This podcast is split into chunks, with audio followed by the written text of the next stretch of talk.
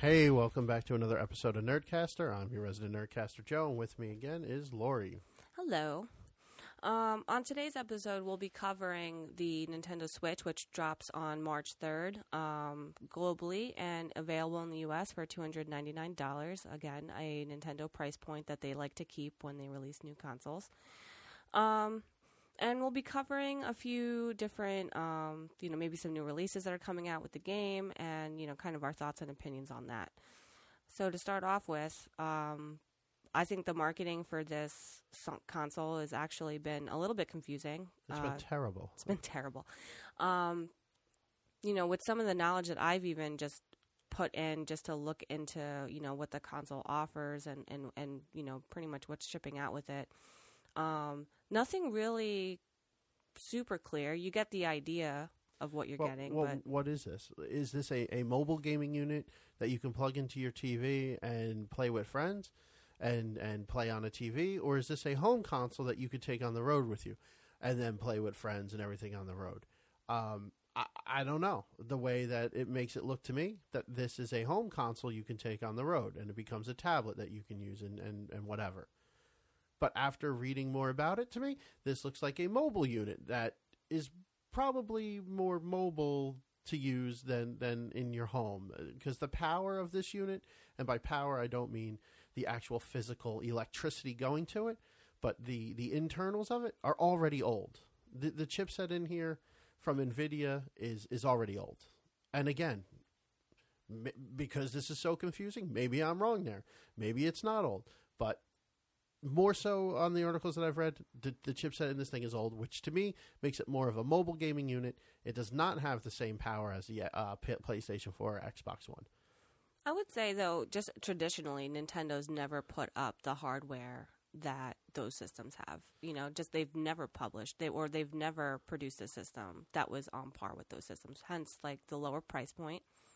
And their target market, like you have PlayStation 4 and Xbox One, you have that audience. They're your bread and butter.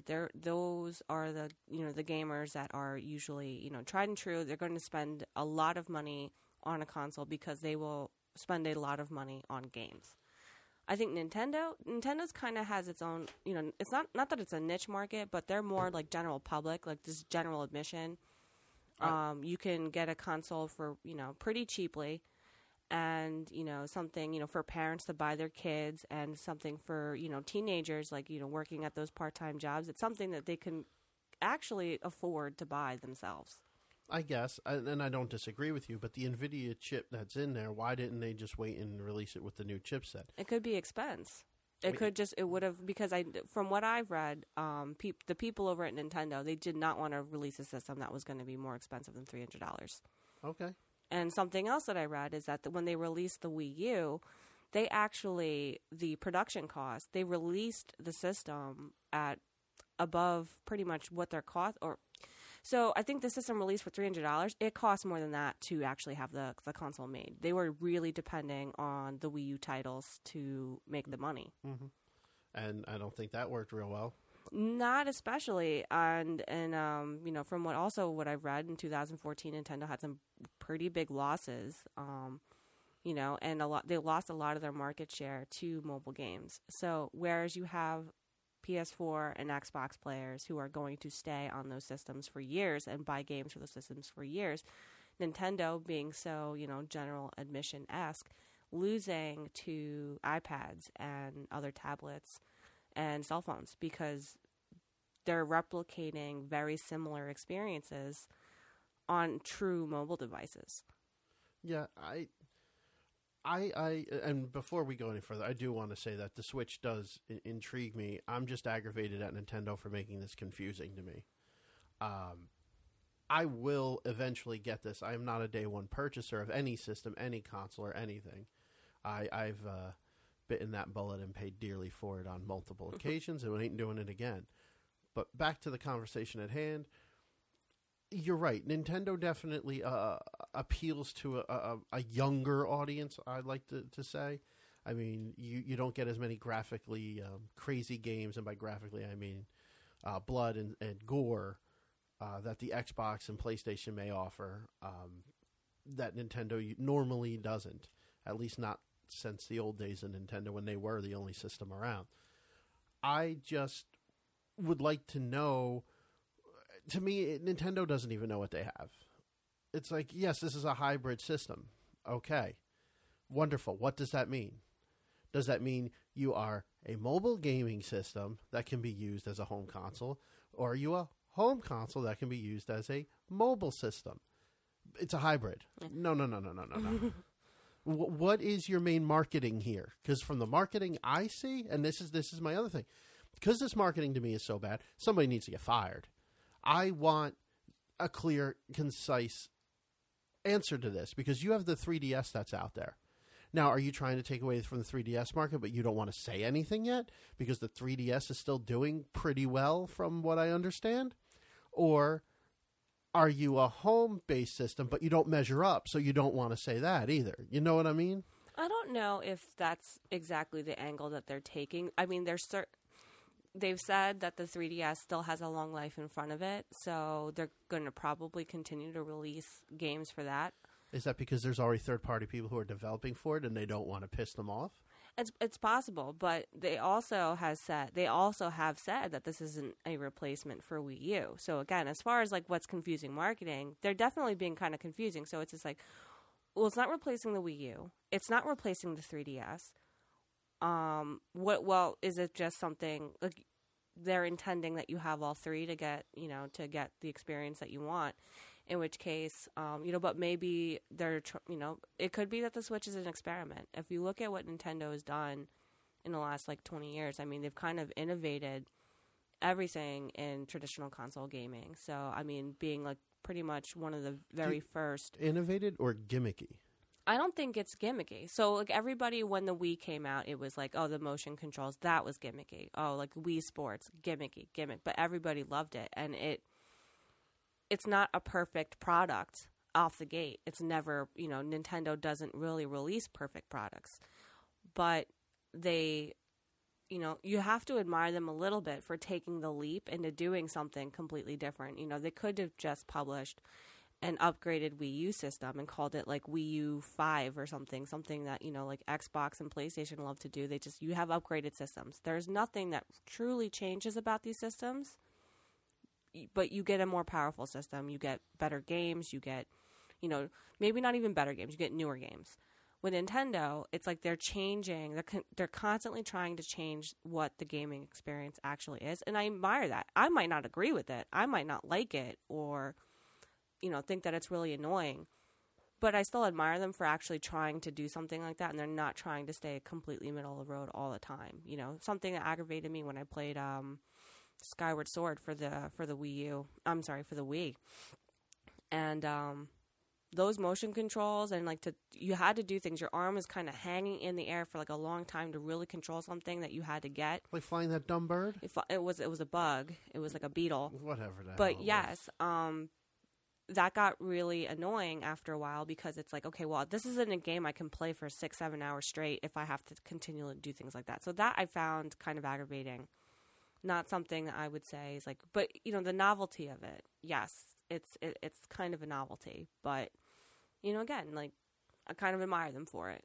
I'm not saying their innovativeness, and I put that in air quotes, isn't admirable, but is it what people want, or are they trying to force something down people's throats to be like, hey, look at this new thing we're doing. It's really cool because we say it's cool. Here, try it. Where's the feedback? Well, here's something also that comes from Apple's methodology. Steve Jobs always said, when he produced the iPad, everyone thought he was just the craziest person in the world. I mean, but you look at the tablets now, where they've come since the iPad is released. And he said, he goes, nobody wants this. He was told, nobody wants this. You have an iPhone. You have these smartphones. Why would you want this? It's ridiculous. And he's like, I'm not in the business to give people what they want. I'm in the business of giving people, something that they need, but they don't know that they need it yet. And that was the difference. But look at what it's done for Apple. Look what it's done for Apple. Do you need to use two controllers as fists for a fighting game? Do you need to flap a Wiimote in the air to make something fly? It's not a need in a video game world. He's looking at it as a business sense and in the business world. you don't need the iPad. You could use a laptop.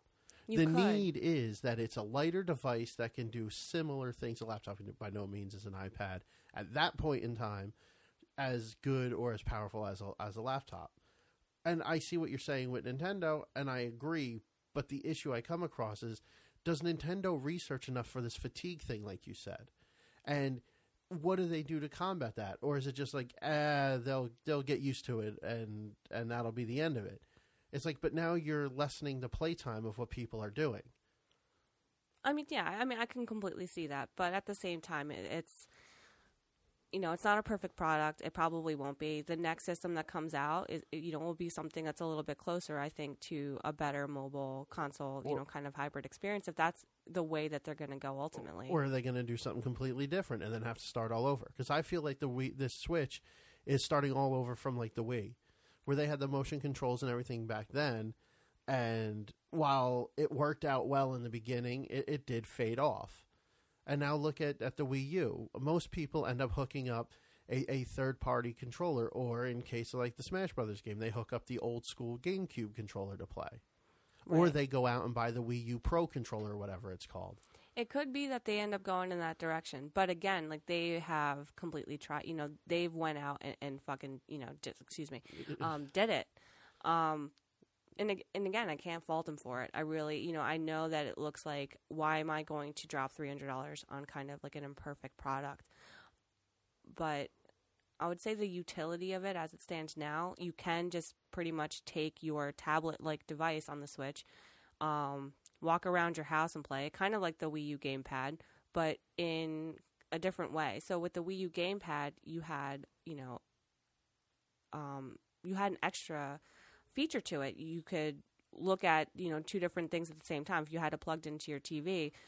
For example, when I played Wind Waker, the bottom screen was like a map or something, right? Yeah, the gamepad had displayed a map on it, displayed a few other things that I think that would have been just a little bit more annoying to toggle back and forth in my main screen to my map to, you know, kind of things that I need to do. It was convenient.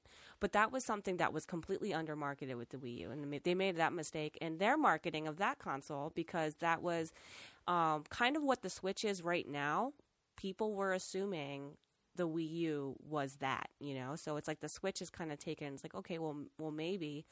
It's like everyone expected the Wii U to be a certain thing, and it wasn't. So maybe the Switch is that certain thing that people assumed that it was. Or did they make the same mistake, and it's what people are assuming it's going to be? And I'll explain that in a second. And it's going to go down that same path as the Wii U. Now, if anybody has seen the Switch commercial, and I don't know if there's been one out since, where this kid is like playing, I believe he's playing the new Zelda game, and he gets up and walks out, gets on a bus, and he continues to play now on the tablet versus his home console screen or whatever it's called in that dock. And then he goes to a basketball court and he starts actually playing physical activity. I'm guessing that's Nintendo's way to show you, hey, go out and play too. Don't just yeah, they're not completely irresponsible company. So then it gets dark and the kids sit at the picnic table at the basketball court and they have two Switches back to back. And now they have two Switches back to back. There's four kids now at this point. Mm-hmm. Are they playing 2-on-2 games where two people are using one Switch but playing the other two on the other Switch? Or are they playing 1-on-1 games where the one Switch is playing 1-on-1 and the other Switch is playing 1-on-1? Does that make sense? It does. But, I mean, again, it could be overthinking that a little bit. You know, maybe it's that they're all playing together. Maybe they are, but maybe they aren't. And is that going to be a letdown if they're not? And that's the way I think. It's like, okay, this looks really cool. I can play a 4-on-4 as long as somebody else has a Switch. Or, no, sorry, 2-on-2. But then I started thinking, I'm like, well, these two kids are looking at one screen. These two kids are looking at one thing. Maybe they're only playing 1-on-1. Mm-hmm. Right. Explain that better to me, please. And I mean that from Nintendo, not from you sitting across from me. I think that one of the main issues with the marketing of this product is really, I think it just comes down to that there are a lot of questions. And yeah, if you did some independent Google searches, you wrote down your list of questions and like, I'm going to find out the answers to everything that I have. But that's then you really find conflicting answers. That's kind of, you find conflicting answers, number one. And number two, that's really time consuming. So unless you've really, like, you followed Nintendo at E3, you followed them in every gaming magazine and followed the blogs, you follow all this stuff, and it's just like, okay, well, between all that time and the months that you followed this product, you have a really great sense of what it is. But for the average person, just like, okay, I'm a month or two out from release and I'm kind of interested in buying something, but I'm not really sure if I'm going to buy it. It's kind of it's a pain in the ass to have to go source out like 7 or 8 different sources to find out, okay, well, all right, I'm making an assumption that based on 6, 7 articles, this is the product that I'm getting. And that is there. That's way too, that's asking a lot of the consumer to do all that homework, to buy a system. But it's like, if you don't do it and you're making an assumption that the system's going to do something that it just doesn't, then you're let down. Then you're let down. Exactly. So it's just like, they're putting all this responsibility on the buyer to okay, well, make sure that you look up all this information, because it isn't, the Switch isn't as simple as I'm buying a new system, has some new games. No, this is like, again, changing the way that you buy things. Would you like to know my answer to make that very simple from Nintendo? What's that? Post YouTube videos of different things this thing can do. A minute, 2 minutes apart. Release one every other week or every 2 weeks, saying like, this week you see these kids playing the 2-on-2 basketball game or whatever with the 2 Switches back to back. Show that. Give little examples of it for like a minute video. Why not do that?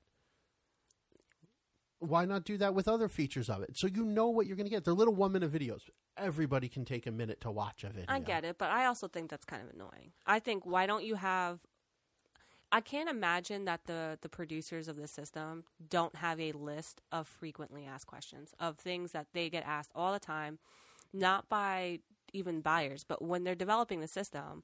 They probably have, they probably had all these questions laid out to them by execs, because they're going to, and people in the marketing group, because they're going to want to know, how am I going to sell this product?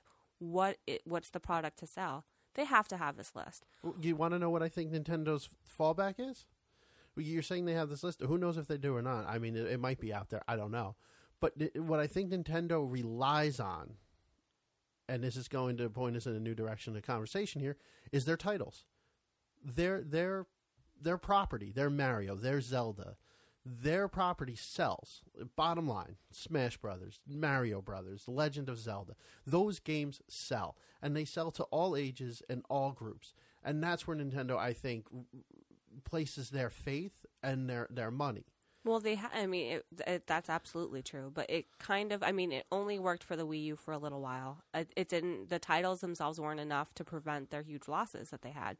And that's because you can't rely on 30-year-old titles to sell a system for years. You can get big sales at launch, but if you're already starting out selling this product at a lower price than what you paid to produce it, like, you are setting yourself up for huge losses from the get-go, and then you're relying, okay, well, if I ship out like 10 million units of, Legend of Zelda or Mario or Smash Brothers Wii U, then I'm going to make my money back. But again, like that, you're too reliant on that model. They've actually said that the Switch, they're not releasing under market value. They're actually going to make a profit on the price point for these systems. Good.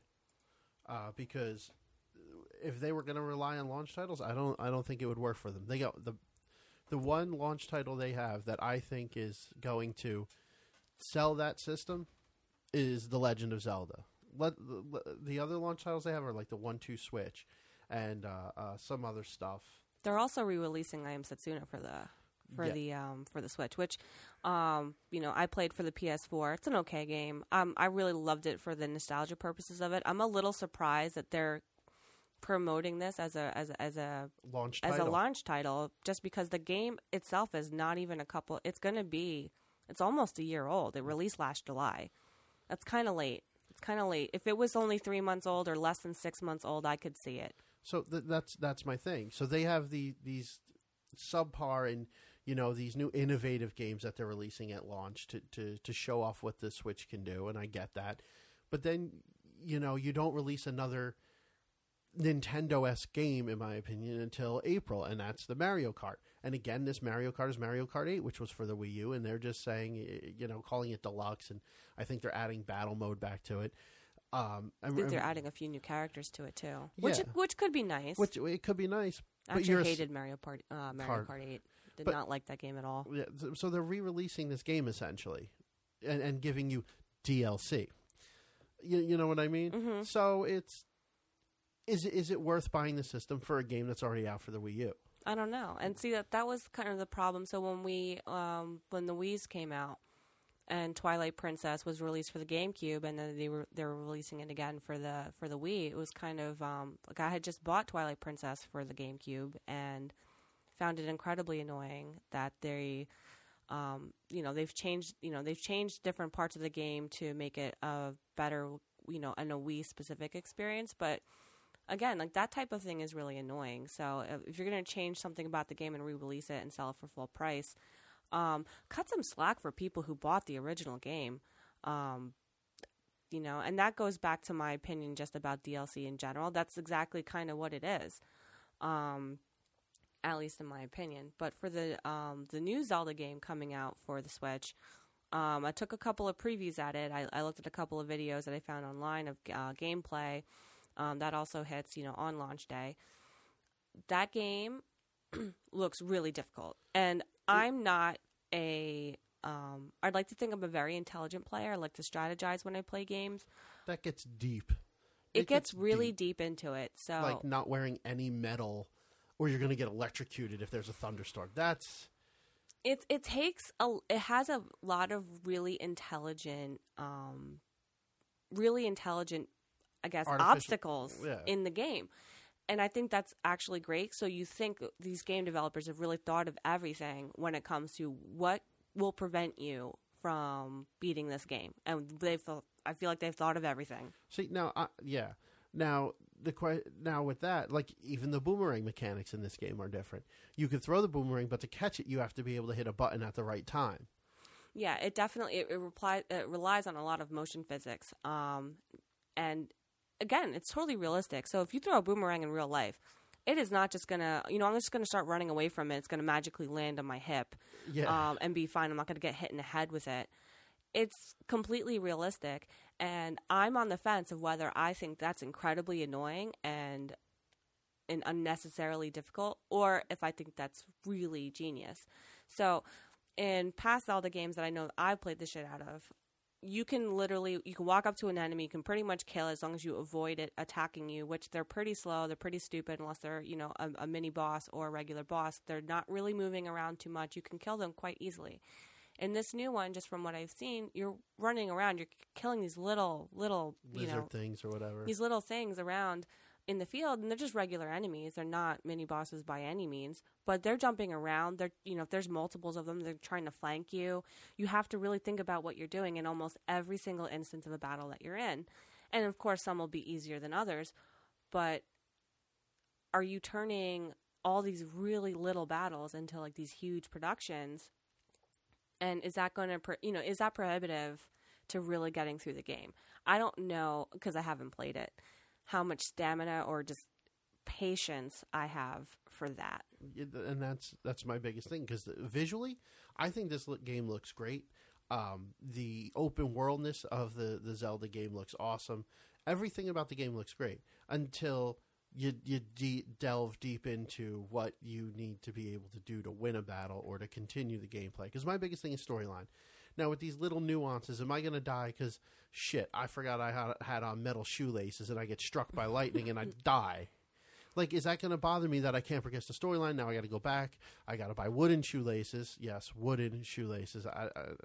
I'm being what's the word? Bamboo. It's flexible fiber. I get you. Yeah, I'm pretty sure that you don't have to worry about shoelaces in the game, but that's what I'm saying about the game. It just goes into these little minute details that you have to keep in your head, or you're going to pay for it. Bottom line. That's exactly what it is. So, in just from what I remember from Ocarina of Time, so to do different when you're an adult Link, to do different temples. Like, if you're in the fire temple, you have to get the fire tunic, otherwise you're not going to survive the heat. You'll gradually lose health, and not gradually lose health in to a slow enough rate that you can replenish it and keep going. You're going to die if you don't have this tunic. If you want to go it's things like that really make a difference. Now, in this game, they've really taken that to a completely new level. So when you reach the tops of different peaks or different, areas of the game where your altitude is higher, it gets colder, and you need to find either clothing that, it has cold resistance, or you can even make food. and to give you a little bit of resistance too. But of course, like those, you know, they have time limits on them. I don't think every 6 minutes I'm going to want to be making this thing or make 20 of them and just like pop them every 20 minutes. I mean, so I'm guessing early on in the game, like you have to do these really annoying things until you get upgraded items. And again, I think it's really intelligent because you can't be running around that little green tunic all the time and think like, oh, I'm protected from all the elements. I could be in like sub 20 degree weather, but I'm totally fine, or, you know, whatever the case is. Another point in this game is that you it very much relies on the fact that you have to scavenge for everything between weapons that, you know, break really frequently early in the game. And again, I've only seen a couple of different previews, but so nothing really, really deep in the game. So I think acquiring shields and weapons and things that last a lot longer is going to be some, you know, a really big relief to a lot of players that are going to find, you know, scavenging for weapons just kind of, again, it's really intelligent. It's very, you know, realistic, but also really annoying. Yeah. Like with the weapon breaking and stuff, and even riding the horse thing looks to be a little bit annoying because of certain dismounts you can use. I mean, again, the game mechanics in this are untouchable. In I'm going to say in any game series that I've ever played to date for any system, they definitely took that shit to a new level. They did. And whether that new level or not is something I'm willing to accept, we'll have to wait and find out. Yeah. I mean, I'm definitely very, I want to play this game. That everything that I've seen, even despite how difficult this game is going to be for me, I still want to play it. So back to like game difficulty, we covered this on another episode at one point about, you know, where we were complaining. Well, I wasn't really complaining about it, but Joe, you were about how difficulty in games nowadays is just not there. But here's the question: is this going to be difficult or just annoying? Difficult or annoying? You have to think about a lot more things if you want to succeed in your, you know, in actually, you can't just run around, kill everything in the board and then, okay, well, I can take my time now to solve this puzzle and it's fine. You just do something in a kind of methodical fashion. This time there is a lot more thought and a lot more strategy, you know, to what was a traditional kind of hack and slash kind of game. I do like that. But as far as my difficulty, and going back to that conversation from whatever week we did it, difficulty in older games where like you die, you go back to the beginning of the level and you start over and you got to redo that entire level. And eventually you get good at the level because you got to keep doing it 100 times and you get the timing down and everything else. Now we're talking about timing. We're not talking about time. We're talking about, I got to put on the right shoes. I got to put on the right vest. But you do. I got to brush my hair a special way. You know what I mean? That to me is not difficult as long as you know what you need. Okay, I die by fire. I know I got to put on the tunic and then go back and do it. Fine. Shit, I forgot metal shoelaces, and there's a part in there where I'm going to get struck by lightning. Now I got to do it all over again. You know what? I think this is welcoming if that's the case. If it's the case where it's like, you got punished, but you can keep going. Like, no, I think just from the one preview I saw, they pretty much said, like, you will die a lot in this game if you're not thinking about what you're doing before you do it. So even with regular battles or regular enemies, if you dodge at the right moment, you get an option to do some kind of flurry attack. Or a counterattack. Yeah, so you can actually kill the enemy. But if you don't do that, you're extending the life. You're extending the time that you're taking in these little battles. So it's like... You're not punished for not dodging at the right time, but you are in the sense of time. Well, in the sense of time, and also again, your weapons break. So now you got to continually do more things with this weapon and increasing the chance it's going to break sooner.